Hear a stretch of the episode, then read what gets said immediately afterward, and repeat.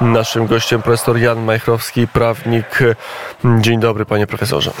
Dzień dobry, panie redaktorze, dzień dobry państwu. E, zastaliście mnie akurat państwo na ulicy warszawskiej zasypanej śniegiem, e, ale no to w tej aurze i w tych okolicznościach może adekwatnych do sytuacji będę chętnie z państwem rozmawiał. E, pan profesor gdzieś pędzi, więc pewnie nie oglądał, nie słuchał Sejmu na żywo. Atmosfera była gorąca, ale nie tak gorąca, jak można by się spodziewać. Panie profesorze, w jakim momencie znalazło się polskie państwo pod względem systemu prawnego, pod względem praworządności? No w chaosie. To chyba słowo, które naj, najczęściej pada. Chaos. E, bo e, naruszono coś, co było do tej pory zupełnie nienaruszalne. Jakieś kompletne fundamenty e, polegające na tym, że jednak mając rozmaite opinie w różnych kwestiach, respektujemy normy prawne, respektujemy ustawy.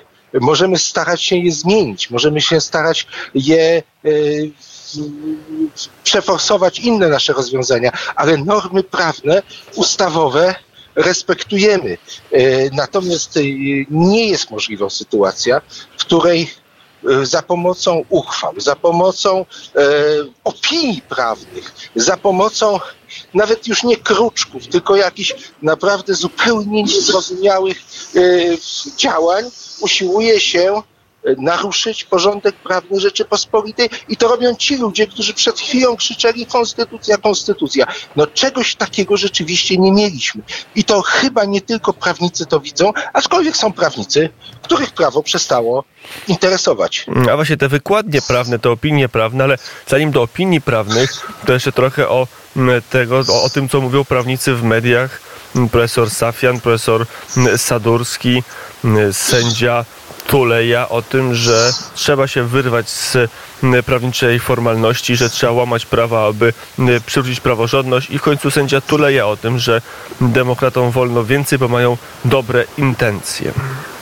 Tak no, można jest... tworzyć państwo i prawo? To, ale tak, tworzono państwo socjalistyczne i socjalistyczne prawo zaraz po II wojnie światowej, gdzie mówiono, nie ma demokracji dla wrogów demokracji, nie ma prawa dla wrogów prawa, e, nie ma wolności dla wrogów wolności. I tamta ekipa, która wtedy obejmowała władzę w Polsce, a wjechała na sowieckich e, czołgach, właśnie tak czyniła. Przecież co zrobiono z e, konstytucją? Uznano, że to faszystowska konstytucja ta kwietniowa, a marcowa, a z marcowej będziemy brać to, co nam odpowiada. Potem powołano władze, które nie miały żadnego poparcia społecznego. E, Sąd Najwyższy obsadzony przez tamtych ludzi e, uważał, że należy twórczą wykładnię dokonywać, czyli zgodnie z nowym ustrojem, czyli po prostu e, można robić wszystko, co się chce z prawem. Po czym stworzyli swój ustrój i drapieżnie go bronili. Ja bym chciał przypomnieć, na początku lat 90., po przełomie, po okrągłym stole, co mówili ci ludzie, e, jak oni e, niesłychany sposób bronili porządku prawnego PRL, tego narzuconego przez komunistów i wtedy mówienie, że to nie było żadne prawo, bo to przecież y, konstytucja stalinowska, Stalin osobiście 100 poprawek do niej wprowadził, że te ustawy y, właściwie uchwalane przez PZPR, a Sejm był tylko maszynką do głosowania, te argumenty do nich wtedy nie trafiały. Nie, nie, to trzeba praworządnie, zgodnie z prawem. I kiedy powstała trzecia Rzeczpospolita i od lat. Była sobie koalicja rządząca, bo miała po prostu większość, poparcie społeczne, miała poparcie większości narodu, zarówno w odniesieniu do Sejmu, jak i prezydenta, jak i Senatu e, przez pewien czas, e, to i, i uchwalała ustawy, tak jak uważała to za stosowne, to nagle się okazuje, że te ustawy to nie były ustawy to były ustawy PiS. Nie ma czegoś takiego jak ustawa PiS. To były ustawy PiS, w związku z tym możemy to ignorować. To nie byli urzędnicy, to byli urzędnicy pisowscy. To nie byli sędziowie, to byli neosędziowie i tak dalej, i tak dalej. No ta ekwilibrystyka słowna służy po prostu yy, zamachowi stanu, służy, służy y, niszczeniu podstaw państwa prawnego, a ci ludzie, którzy w tym uczestniczą, uczestniczą po prostu w zbrodni na e, państwie polskim i niech nie myślą, że nie zostaną przez za to rozliczeni. I to nie, nie chodzi tylko o sądy i Trybunał Stanu y, i o wyrok historii. Nie wiadomo, jak się ta historia potoczy, ale wybrali ten konfrontacyjny kurs i to jest naprawdę kurs Titanica na iceberg, na górę lodową, która jest przed nami, a spójrzmy na sytuację międzynarodową, spójrzmy, co się za naszą wschodnią granicą dzieje. Przecież to wygląda na szykowanie po prostu przedpola do ataku. Najpierw sprowadzić gigantyczne zamieszanie w państwie, niech się ludzie sobie rzucą do oczu, niech się to państwo skonfliktuje, niech przestanie działać, a potem wejdą ci, którzy za tym wszystkim stoją, zapewne. Panie profesorze, pamiętam naszą rozmowę. Skończył się taki ważny punkt polityczny w, w Sejmie. W tej chwili będą już wystąpienia związane z pracami merytorycznymi nad budżetem, ten etap polityczny jest za nami. Dzisiaj, jutro będzie nasz bardziej polityczny dzień, bo będą wnioski o odwołanie wicemarszałka, wicemarszałka Bosaka. Bosaka, ale też pana posła Brauna i też ministra Sienkiewicza.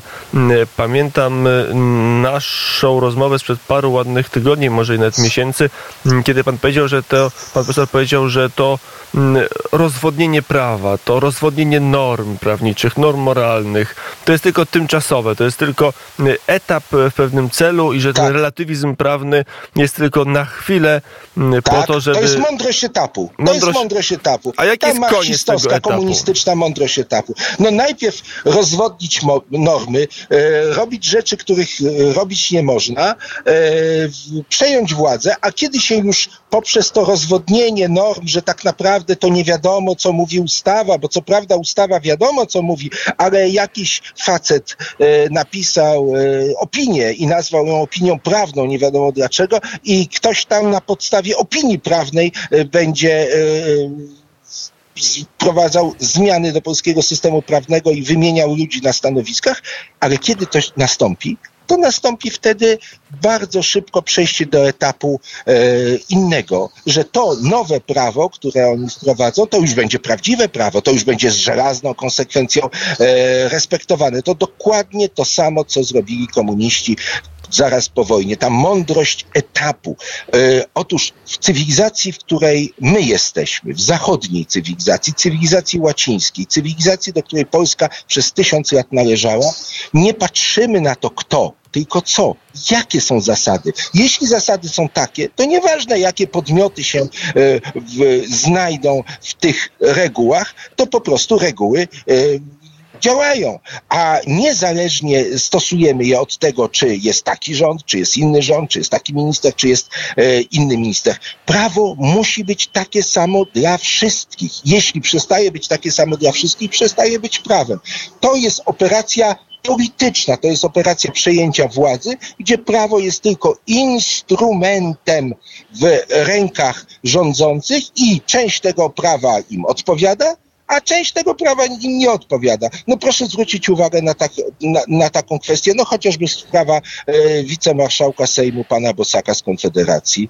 E, jest takie ustalenie, że wszystkie kluby parlamentarne, te większe, mają swojego wicemarszałka. Dlaczego? No bo dzięki temu prezydium Sejmu może coś uzgadniać, jeśli chodzi o prace parlamentarne. Oczywiście większość ma, większość e, ma marszałka i, i wicemarszałków w większości, mniejszość ma w mniejszości, ale można porozmawiać wcześniej. Ten punkt dajmy tu, ten dajmy tu. I teraz co się dzieje? PiS, największy klub parlamentarny, nie ma wicemarszałka, dlatego że yy, w większości sejmowej nie, nie, podobała się osoba pani Witek. Ale to nie jest ich sprawa, czy ona jest taka, czy inna, czy im się podoba, czy im się nie podoba. No nie, nie może im się podobać, bo jest z opozycyjnego klubu.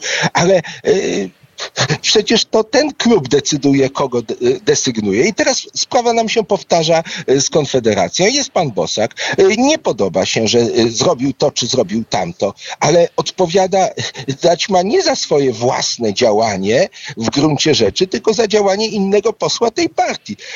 Gdybyś tak takie zasady były stosowane za czasów, kiedy większość miał PiS i Solidarna Polska w Sejmie, no to przecież żaden z tych wicemarszałków z klubów opozycyjnych by się nie ostał, bo oni przecież najrozmaitsze rzeczy wyczyniali. A z czym był pucz przecież, czy też ciamajdan, jak to niektórzy mówili. Przecież to było naruszanie wszelkich cywilizowanych zasad. I co? Wyrzucono wicemarszałków z opozycji? A przecież można to było zrobić większością głosów. Nikt tego nie zrobił, bo to jest cywilizacja, a to jest barbarzyństwo. I o tym mówił profesor Jan Majchrowski, prawnik, wykładowca akademicki mm, pracujący na Uniwersytecie Warszawskim. Panie profesorze, dziękuję bardzo serdecznie za rozmowę. Dziękuję panie redaktorze, dziękuję państwu. Cieszę się, że jest radio wnet i jest wolny głos w naszych domach. Do widzenia. Do usłyszenia, do zobaczenia panie profesorze.